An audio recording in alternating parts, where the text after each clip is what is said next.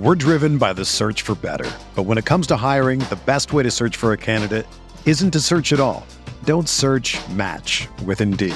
Indeed is your matching and hiring platform with over 350 million global monthly visitors, according to Indeed data, and a matching engine that helps you find quality candidates fast. Ditch the busy work. Use Indeed for scheduling, screening, and messaging so you can connect with candidates faster. Leveraging over 140 million qualifications and preferences every day, Indeed's matching engine is constantly learning from your preferences, so the more you use Indeed, the better it gets.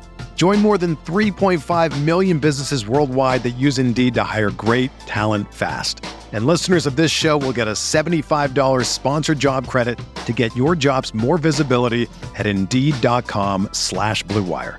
Just go to Indeed.com slash BlueWire right now and support our show by saying that you heard about Indeed on this podcast. That's Indeed.com slash BlueWire. Terms and conditions apply. Need to hire? You need Indeed. Hello, Lakers Nation. Welcome into the LakersNation.com podcast. I'm Trevor Lane. You can find me on Twitter at Trevor underscore Lane, over on Instagram at Trevor Lane NBA. We've got a lot of trade talks to get into today. Bojan Bogdanovic potentially being a target, Cam Reddish, Evan Fournier with the Knicks, perhaps those guys being interesting pieces as well. We will discuss that plus what the Lakers would be sending out. Also have some fan questions and comments. But first, it's game day. Lakers versus Celtics tonight always means a little bit more when the Lakers are taking on the Celtics, this historic rivalry. Now, little disclaimer I'm recording this as the Clippers and Celtics are playing. So if anything catastrophic happens in that game, I won't know about that, but it's right about halftime right now, and the Clippers are up. I actually think Lakers fans, if there's any way for both teams to lose, you want both these teams to lose. But I think you really don't want to see like a Clippers blowout win in that game because then you're going to get a fairly well rested because they'll bench their starters down the stretch and angry Celtics team. This is a team that doesn't lose a lot this season. They've been the best team in the NBA so far. So you really don't want that outcome if you are a Lakers fan. In fact, the outcome you should be rooting for is multiple overtimes and preferably I guess a Celtics win just so they won't feel the sting of a loss and have that extra motivation coming into tonight's matchup against the Lakers. But in any event, always one to keep an eye on. We will be on playback tonight, breaking down the entire game live. Come join us. I'll put the link in the description over on the YouTube channel. Speaking of which, make sure you are subscribing to the Lakers Nation YouTube channel. Trade season's heating up. Turn on notifications so you stay in the know with everything going on in the world of the Lakers. Speaking of trades, let's start off right there. And the Lakers pursuing Bojan Bogdanovic. Now, we heard yesterday from Shams Charania of The Athletic that the Lakers have offered up a protected first round pick plus salaries in a deal to get Bojan Bogdanovic. I talked about this on the Lakers Nation YouTube channel. Most likely, the salaries that would be involved would be uh, Patrick Beverley and Kendrick Nunn going out to expiring contracts, and then you'd be bringing back Bojan Bogdanovic. He's under contract next season for $20 million. It's a pretty easy swap, making the math work this season for Pat Bev and Kendrick Nunn. And then the protected first round pick. That is reported to be what the Lakers are willing to offer. I don't know what the protections would be on that. I mean, it could be a top 20 protected, it could be a top two protected. We don't know exactly what the protections on that would be. But the rumor is, according to Mark Stein, that the Lakers have had a little trouble getting that offer accepted. In fact, the Pistons have said no. They have hinted that they'd rather just keep Bogdanovic and that if they were to do a deal with the Lakers, they would want an unprotected first round pick, which Lakers fans largely found laughable. Pistons fans, NBA fans in general said, yeah, that sounds about right. But let's face it, most NBA fans are not interested in seeing the Lakers get a good deal on a player. Now, Bogdanovic did drop 38 against the Lakers just the other night. He's been shooting incredibly well from three, 44% from three, which I don't think is actually sustainable. But the bottom line, he's a good shooter. The Lakers need shooting. That's what they're reportedly after on the trade market. So, should they do this deal? If it's an unprotected first round pick, should they do the deal? Patrick Beverley, Kendrick Nunn, an unprotected first. Now, the rumors haven't suggested that it's Beverley and Nunn. They've just said contracts, but you do the math. It makes sense that those would be the two guys involved. So let's start with the picks. Um, unprotected, I'm not comfortable with that. I'm not comfortable with that at all, nor should the Lakers be.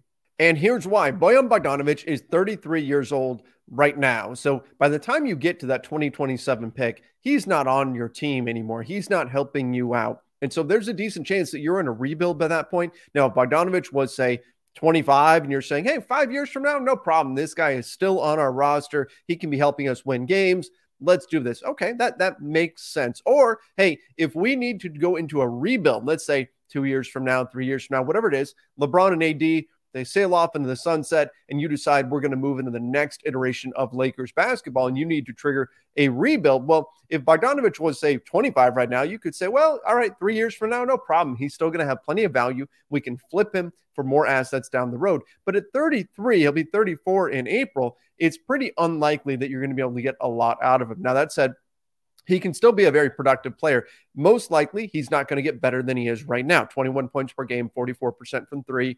I do think those numbers are a little bit inflated. I think that there is probably some regression to the mean coming in terms of his shooting stats.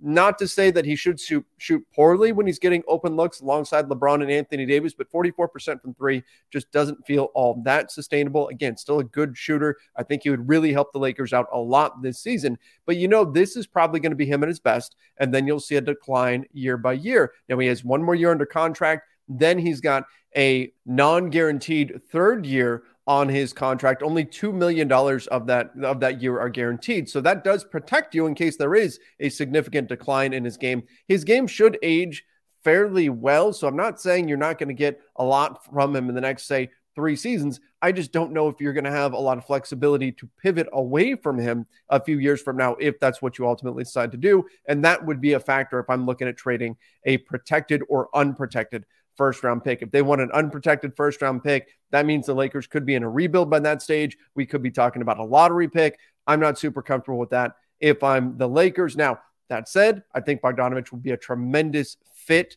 I think that he's worth giving up something for. If you can get, make it a protected first, sure, I'm okay with that. Ideally, it would be multiple seconds. A lot of people point to the fact that they got Kelly Olynyk in exchange for, for Bogdanovic. That was the swap that the Pistons made. They traded away Kelly Olynyk, who's fine as a player, don't get me wrong, but Bogdanovic is, is better, and the Pistons got pretty much a straight across swap. So for them to turn Bogdanovic just a few months later into even a protected first would be a big win for the Pistons. But of course, values change very quickly in the NBA. So we kind of have to just forget what the price was for Bogdanovic back a few months ago in the summertime. Um, lastly, though, on this I think Patrick Beverley, it's important that we note this. Look, Kendrick Nunn is really not providing much for the Lakers right now. Um, certainly not what we hoped. And so if you want to look at him as just an expiring salary throw in, I think you're okay there. I think you're okay. Patrick Beverley, on the other hand, is a little bit different. And, and this is why. See, a lot of Lakers fans are very, very down on Patrick Beverley, and I get it. Um, the offensive side of his game has been awful. Awful, awful, awful. In fact, according to cleaning, cleaning the glass, he ranks in the second percentile at his position. Second in points per shot attempt at his position. That's, I mean, that's absurdly low to be in the second percentile at your position. He has been an absolute disaster on the offensive end of the floor. And really, all you need from him is, hey, occasionally hit a three. That's that's that's really it. That's all you're asking for Patrick Beverley to do is occasionally knock in a three. If you can do that, great. However, I think what's getting overlooked with Patrick Beverley, because I see so many Lakers fans that are frustrated every time he's on the floor, what's getting overlooked, and I think this is kind of something that just happens uh, with our, our analysis of NBA basketball, is his defense is getting overlooked, how good that's been. He's actually in the 96th percentile, according to Cleaning the Glass, at his position in terms of his on off defensive numbers. In fact, the Lakers give up way more point, over 10 points more per 100 possessions if Patrick Beverley is off the floor versus on the floor. He's making an impact on that end. So why do so many fans think this guy is just terrible? Well, things that are done on the offensive end of the floor stand out more than things that are done on defense. So that you see a guy shot, okay, that sticks in in your brain. That guy put the ball in the basket. That's what the game's all about, right? If you see a guy on defense get a big block, get a big steal that turns into a fast break. Those things stick out. But if you see a guy who makes the right read and puts himself in the right spot to shut down the primary action for the opponent and they kick it to their secondary action and then attack from there, that's not the kind of thing that the naked eye is going to notice every single time, right? You're not going to notice the, the guy being in the right spot. It's kind of the Alex Caruso effect, right? We had the same thing with him, with Danny Green as well, trying to explain the value that these guys brought on the defensive end of the floor. Doesn't show up very well in the box score. Again, defensively, you see rebounding, you see steals, you see blocks, but guys make really good defensive plays without recording any of those stats. And so it can be a little bit more difficult for fans to watch and say, wow, that guy is really doing well on defense. Again, if it's something dramatic, if it's a block, if it's a steal, something like that, that will stick in our minds. But just making the right read, the right rotation, which matters a ton, we don't notice as much. So Patrick Beverley, I think right now, he's his offense is essentially negating what his defense is doing. So I'm not saying he's been great this season. He hasn't been. But a lot of fans are looking at him and saying, this is a guy who's providing nothing. He's just $13 million in wasted salary. And I don't think we can go that far. He's actually been one of their best perimeter defenders on the team. The problem is his offense has been negating what his defense has been doing. So that's just something you have to keep in mind. Like let's say you get to the get the, the deal done and it's Patrick Beverley, Kendrick Nunn. You send out whether it's a protected or unprotected first, and you bring back Bojan Bogdanovic. Okay, so you put Bogdanovic into your starting lineup. You do Dennis Schroeder at the one, Lonnie Walker at the two, Bogdanovic at the three, LeBron, AD, four and five. Off you go. That makes sense. I, I like that lineup. Bogdanovic's shooting would be great, but Bogdanovic defensively, he's not good. He's not a good defender. Now, what he brings on the offensive end of the floor is enough to make up for that. He's tremendous. He's a great shooter. He can score off the dribble. He can do a lot of things for you, a lot of things that the Lakers need. He's got pretty good size. So I'm not saying that you don't want to trade for him, but I am saying that there is something that you're giving up here. You are actually giving up a really good perimeter defender in exchange for getting a really good offensive player in Bogdanovic and a guy who's got a bit more size. Again, I'm not saying you don't do the deal, but I'm saying you can't look at Patrick Beverley as a guy who is nothing to this Lakers team aside from being an expiring contract. Case in point, Bojan Bogdanovic, he is one of the better players in terms of per shot attempt. He's well into the 96th percentile um, at his position, so he's doing great there. But again, going back to that on off defensive stat with the Detroit Pistons, he's in the seventh percentile defensively. So he's kind of the inverse of Patrick Beverley, where Pat's offense is terrible and he's bringing you defense. Bojan's offense is fantastic, eh, but he's not bringing you any kind of real defense. In fact, the Pistons are significantly better defensively when Bojan is off the floor. So just something the Lakers have to keep in mind when they're looking at this kind of trade, particularly when it comes to weighing, well, do we want to give up an unprotected first to get this? You know, the Lakers need shooting. You know, they need floor spacing alongside LeBron and AD. And that's where you have to wonder is there any kind of progression or, or regression to the mean, whatever term, positive regression, whatever term you want to use? Will Patrick Beverley's shooting stats normalize at some point? He's been shooting horrifically from three, but we know for his career, he's a 37% three point shooter. So this is something you have to weigh if you're the Lakers. Do you believe that right now he's just in a shooting slump? And at some point, maybe it's January, maybe it's February, the shooting numbers will come back around and you're going to get a Patrick Beverley who takes five shots a game and most nights he's making between one and two threes, right? Because he's taking he takes five threes a game and he makes between one and two of them. That's great. That's enough to keep defenses honest. It's not going to give you the scoring production that Bogdanovic does. I'm not saying he can do that, but that changes things a lot if you can get him to just be a respectable shooter that has to be defended where teams aren't just running away from him, which defenses are starting to do. So that's got to be part of the Lakers' decision making here, too. Do they believe that Beverley's numbers will ultimately come back around? Because if that's the case, he becomes a much more effective player if suddenly he is a threat to make the threes and his numbers do go back to what we expected them to be coming into the season and what we've seen over the course of his career. So again, all things that the Lakers have to factor in. Bojan Bogdanovic is a tremendous player. I'm not saying it would be a bad move, just things you have to figure out figure out if you're the Lakers and you're trying to decide whether or not to do this, particularly if you've got that steep asking price of an unprotected first. Speaking of which, let's talk about that real quick.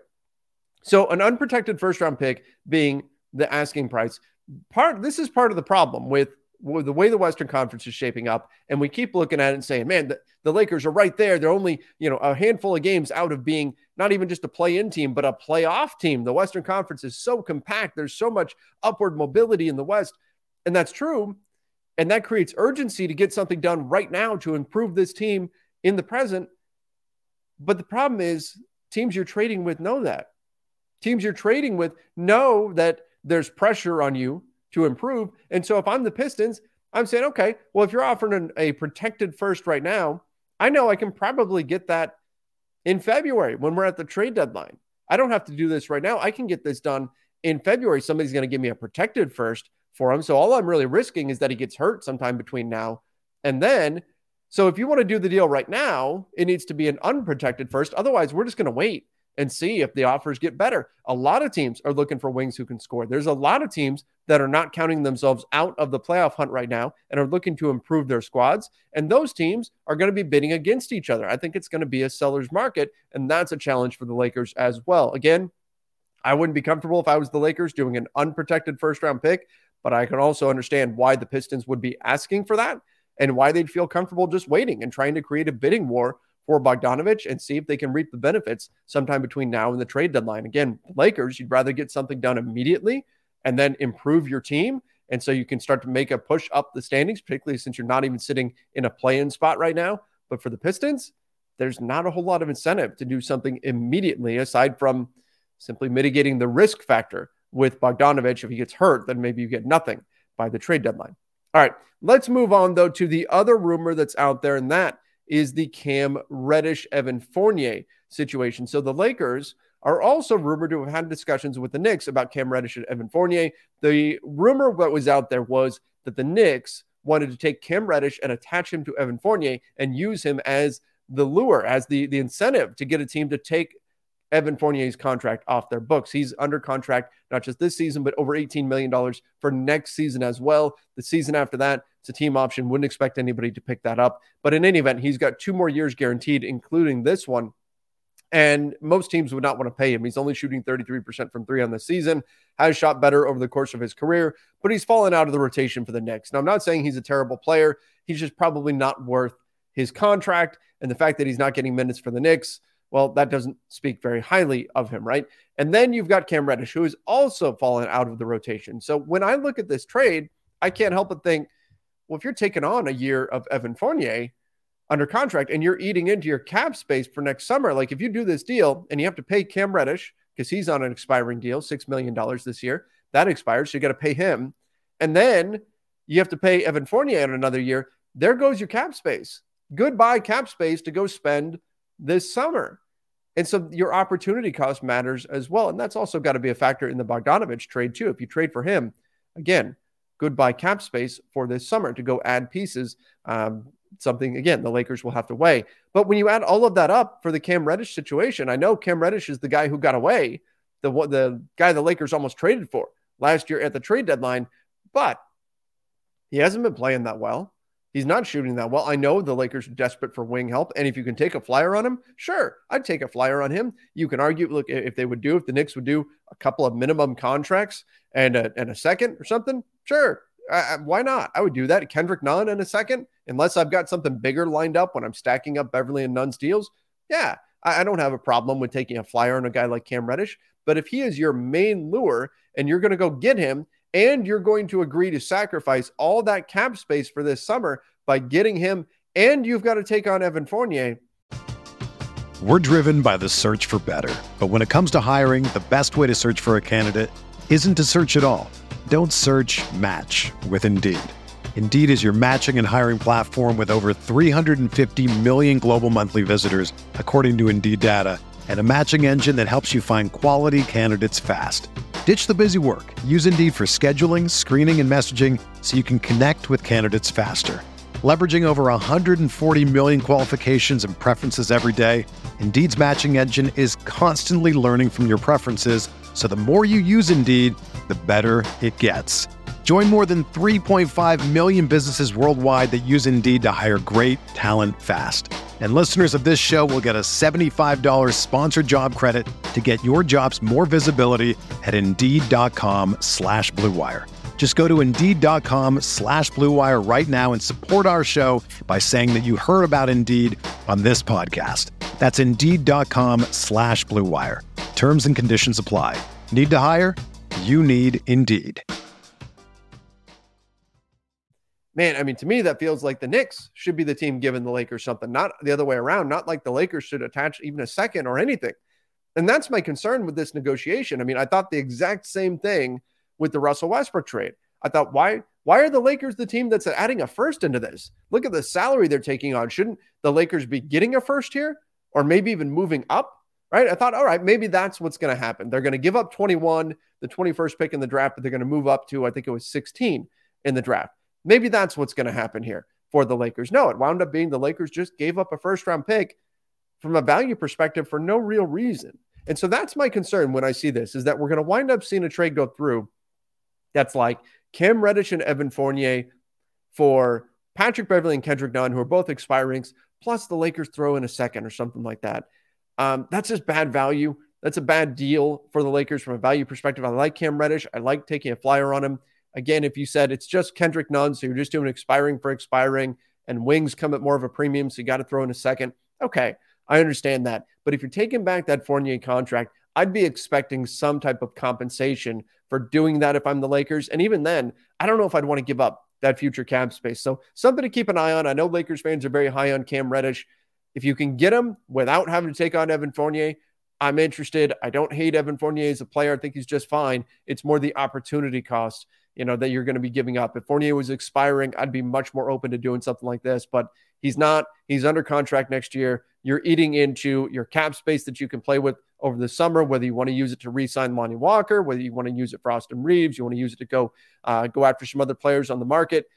Uh, and you can keep Lonnie, you can keep Reaves. There's paths to doing that anyway, but I don't know if I'm willing to sacrifice that cap space just to get Cam Reddish, knowing that I've got to take Evan Fournier back as well. So keep an eye on those negotiations. If you can separate those two, if you can tell the Knicks, look, we're not going to take back Fournier, but we'll take a flyer for cheap on Cam Reddish. Sure, why not? Go ahead and get that done.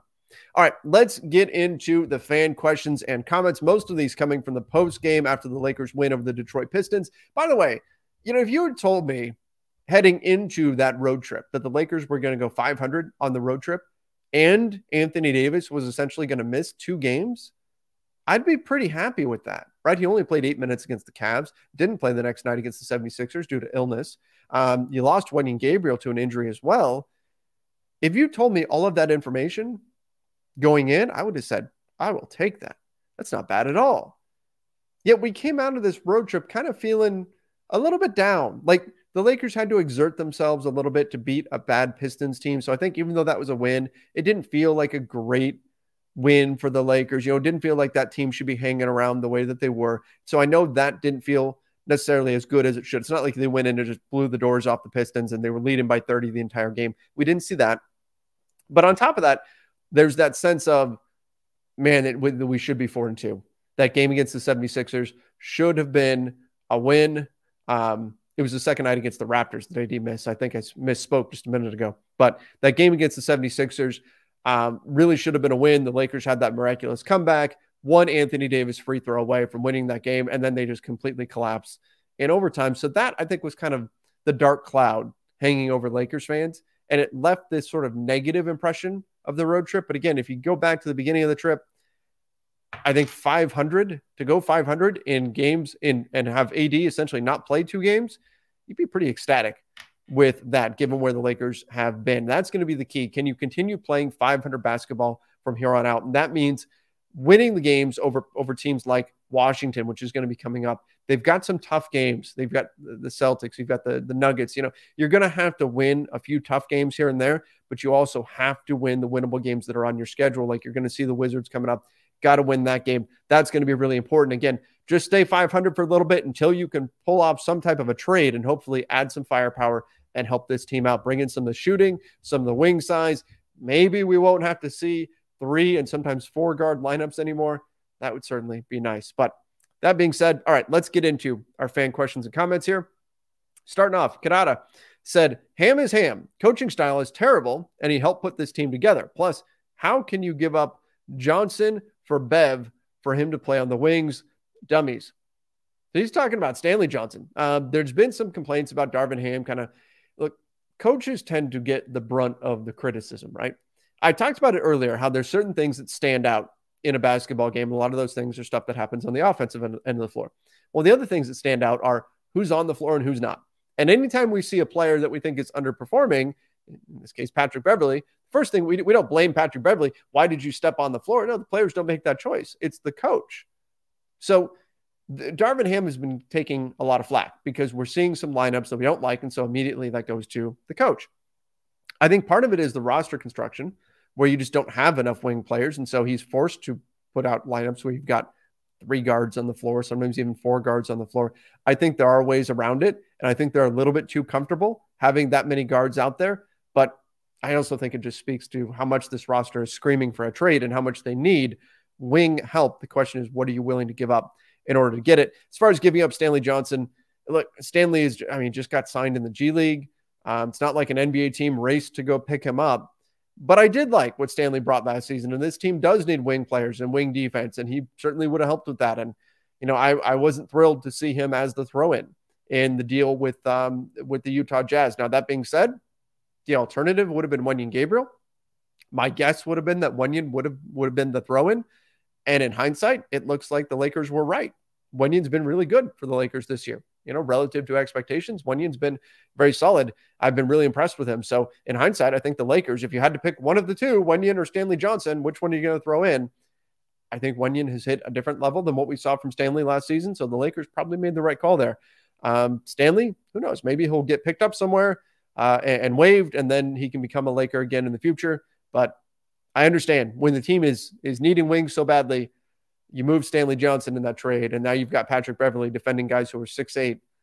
That's that's a tough tough task. Kadeem says you two in the post game usually means we did something nice. So Jeff Spiegel was on the post game with me uh, when we I was uh, getting these questions, and uh, Jeff, the Lakers tend to win when Jeff is on. I don't I don't know. He's got the magic touch or something. Uh, but do you two feel Bogdanovic fits more naturally over over Kuzma? with his efficiency offensively. Kuzma has the edge defensively and familiarity. I don't know how much the familiarity, ma- I mean, it matters for LeBron and AD, but other than that, this is this is a totally different team, different coaching staff, all of that. Um, but I do think that that Kadeem broke it down pretty well here. Bogdanovic fits great on the offensive end of the floor. Uh, defensively, Kuzma has the edge there. Certainly, he's more switchable. Uh, I'd give him the edge on, on the glass. I think overall, I would give the edge to Kyle Kuzma, especially when you factor in age. That's going to matter as well. Um, but Bogdanovic definitely has the edge on the offensive end of the floor. What he brings offensively would be a near perfect fit for the Lakers. With Kuzma, it becomes a question of can he start? Can you start Kyle Kuzma, LeBron James, Anthony Davis together?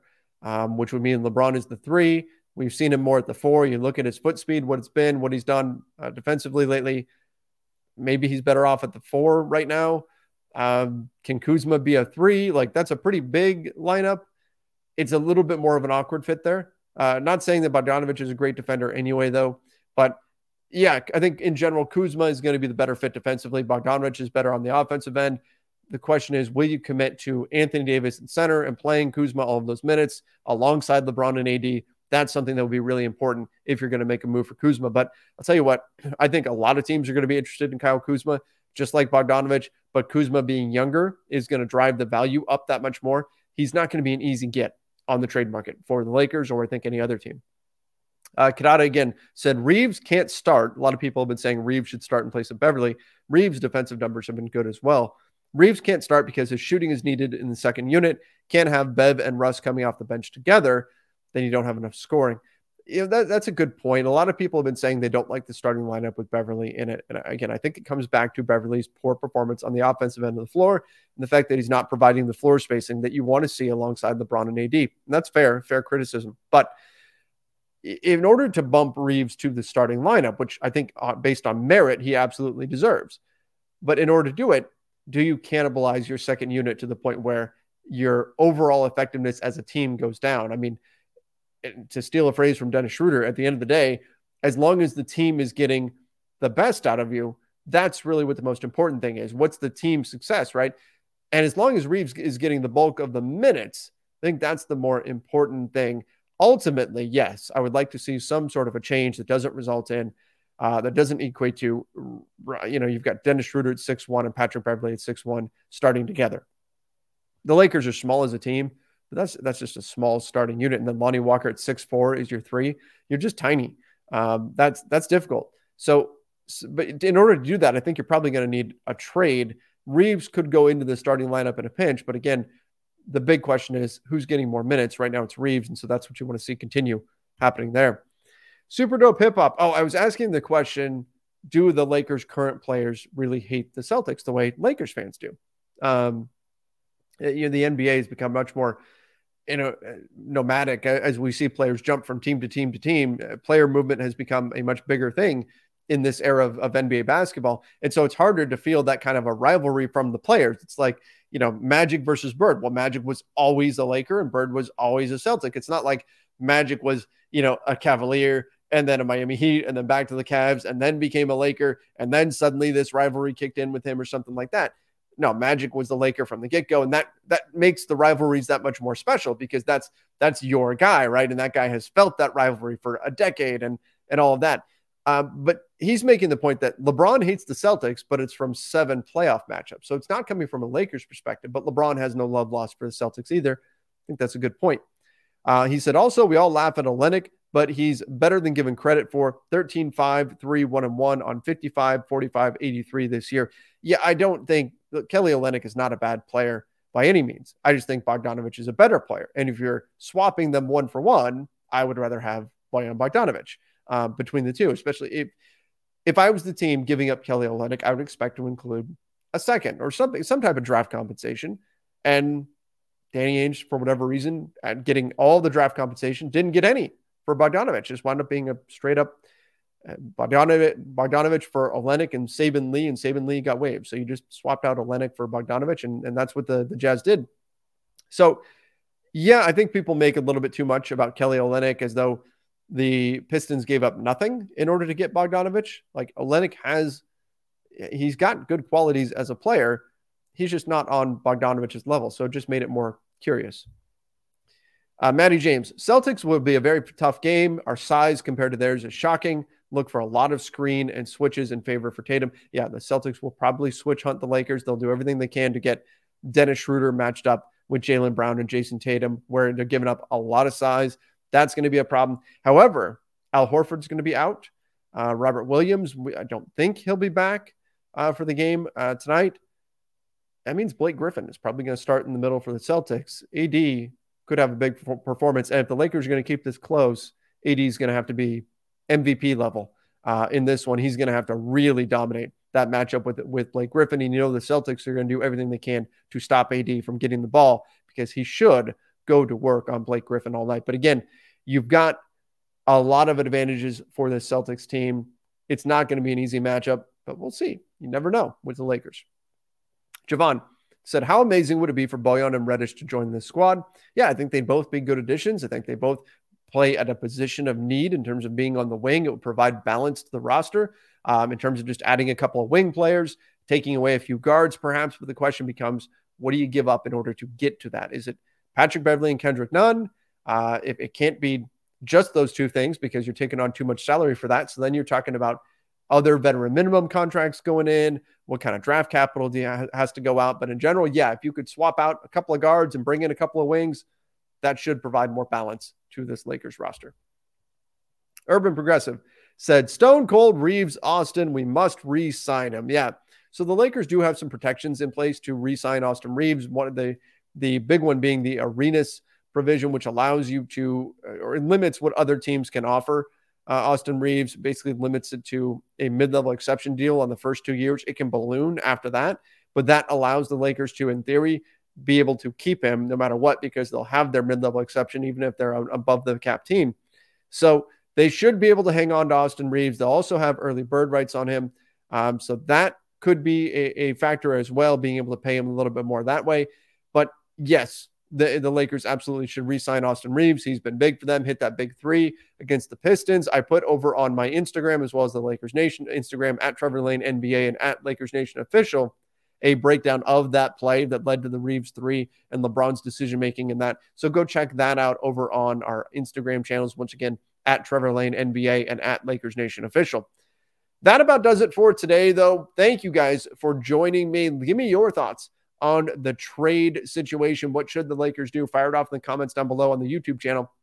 If you listen to the podcast version of this, make sure you give us that five star rating and review over on Apple Podcast. Love reading those reviews that have been coming in. Till next time, everybody. See ya. Stay safe. And Boston sucks.